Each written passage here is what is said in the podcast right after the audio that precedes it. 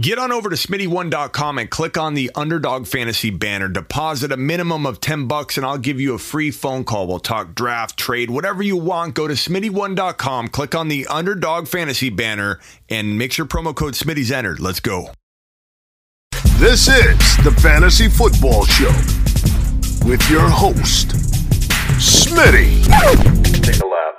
Let's talk about Aaron Rodgers right now and this this scare that that was taking control of fantasy football worlds. And I'm not trying to take a victory lap here. What I'm mostly trying to do is try and maybe reshape the way we all look at these things as a fantasy football community because I, I was getting frustrated. And you guys probably, if you follow my content at all, you know that I've been adamantly against all these reports that are suggesting that A Rod's going to retire, suggesting that A Rod's going to hold out. The writing was on on the wall and that he was returning. This was a very, very easy thing to decipher.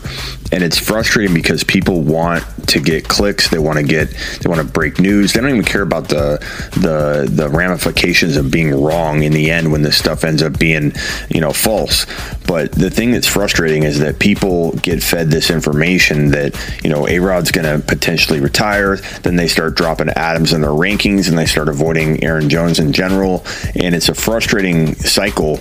And and I think the one thing I want to talk about here is risk and the fact that sometimes if you step back from a situation, there's more risk involved in passing on an Aaron Rodgers or moving down a Davante Adams or avoiding an Aaron Jones in the second round or the mid second round to late second round than there is believing in these guys, drafting them, and then getting burned by an Aaron Rodgers retirement people tend to think, oh, there's too much risk. I'll stay away from the situation entirely when there's more risk involved in, in, in avoiding because then you're letting somebody else grab Adams in the second round. You're letting somebody else grab Rodgers late.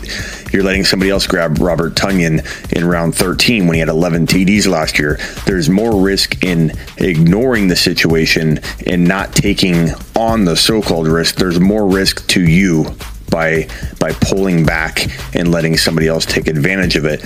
You have to be on the right side of the risk. it, it isn't just as clear as if there's confusion, you stay away. You have to look at ADPs. You have to look at where people are falling. And the bottom line is Aaron Jones, Davante Adams, Aaron Rodgers, they were all falling way too far. People were knee jerk reacting. In the Scott Fish Bowl, I drafted Aaron Rodgers at 2.12 in a super flex heavy like QB scoring. Aaron Rodgers was number one in scoring in, in the entire Scott Fish Bowl scoring format this year. If you sort by last year's stats, Aaron Rodgers was the number one overall scorer in the Scott Fish Bowl Scott Fish Bowl format, and I got him at 2.12 in a super flex league. People were overreacting, and it's good because it's a buying opportunity, but you guys have to look at it differently when there's risk involved when the ADPs drop very, very far. This is the Fantasy Football Show with your host, Smitty.